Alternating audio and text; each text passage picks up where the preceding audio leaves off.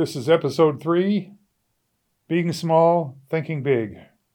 So let me tell you, most small companies think of the corner pizza shop.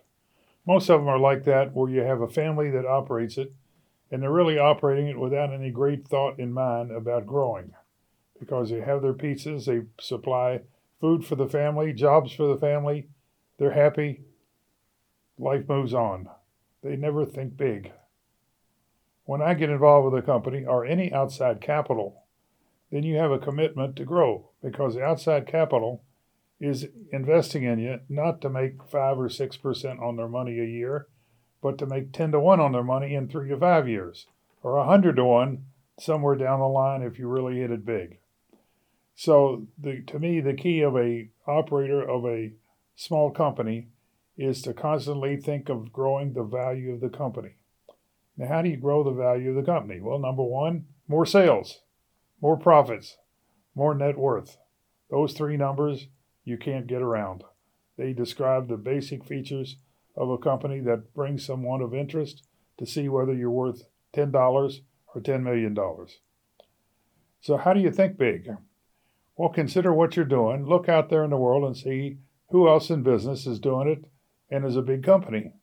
And then the best thing to do is look and see what they're doing and figure out what they're not doing, what they should be doing, and snuggle up to them and do it. And that's how many companies get started these days is they the entrepreneurs work for a bigger company and they say, you know, this company, if this would do this and this and this, we could do a lot more things. They decide to go out and start a company to do this and this and this. And that's how they get started. And guess what? Some of them make it big. And if you got outside capital coming in, to get the capital, you have to convince that person or organization that you're going to return multiples on their money. So you have to start thinking big. You don't have a choice. Otherwise, you're relegated to making it on your own with your own money, and you'll never get any outside capital or never get any of consequence. So that's that's a real pressure on a small entrepreneur because generally they really the first phase of an entrepreneurial company is survival. You got to survive. So you have to figure out how to get more coming in than going out. I call it the come inza and the goes outa. And so you got to keep the come inza exceeding the goes outa. And that's rule number one. But along the way, you start thinking now, what should I be doing?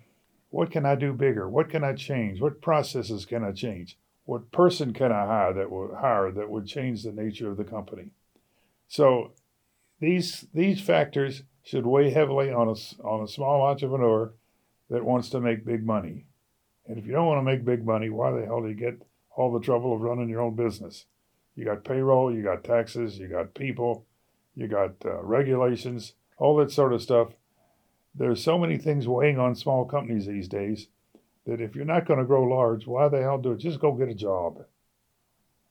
In fact, get one that makes some good money. Then you have Who's got the pressure? The management. You don't have the pressure. Just do your job and move on. That's about all I got to say about being small and thinking big. Never, nothing, nothing takes the place of the entrepreneur thinking big. Because you know what? If you keep thinking big, sooner or later you'll come upon something and be able to, to move on. You know what? There's a lot of John Sanders out there, but there's only one John Sanders www.thebrandingcoach.com.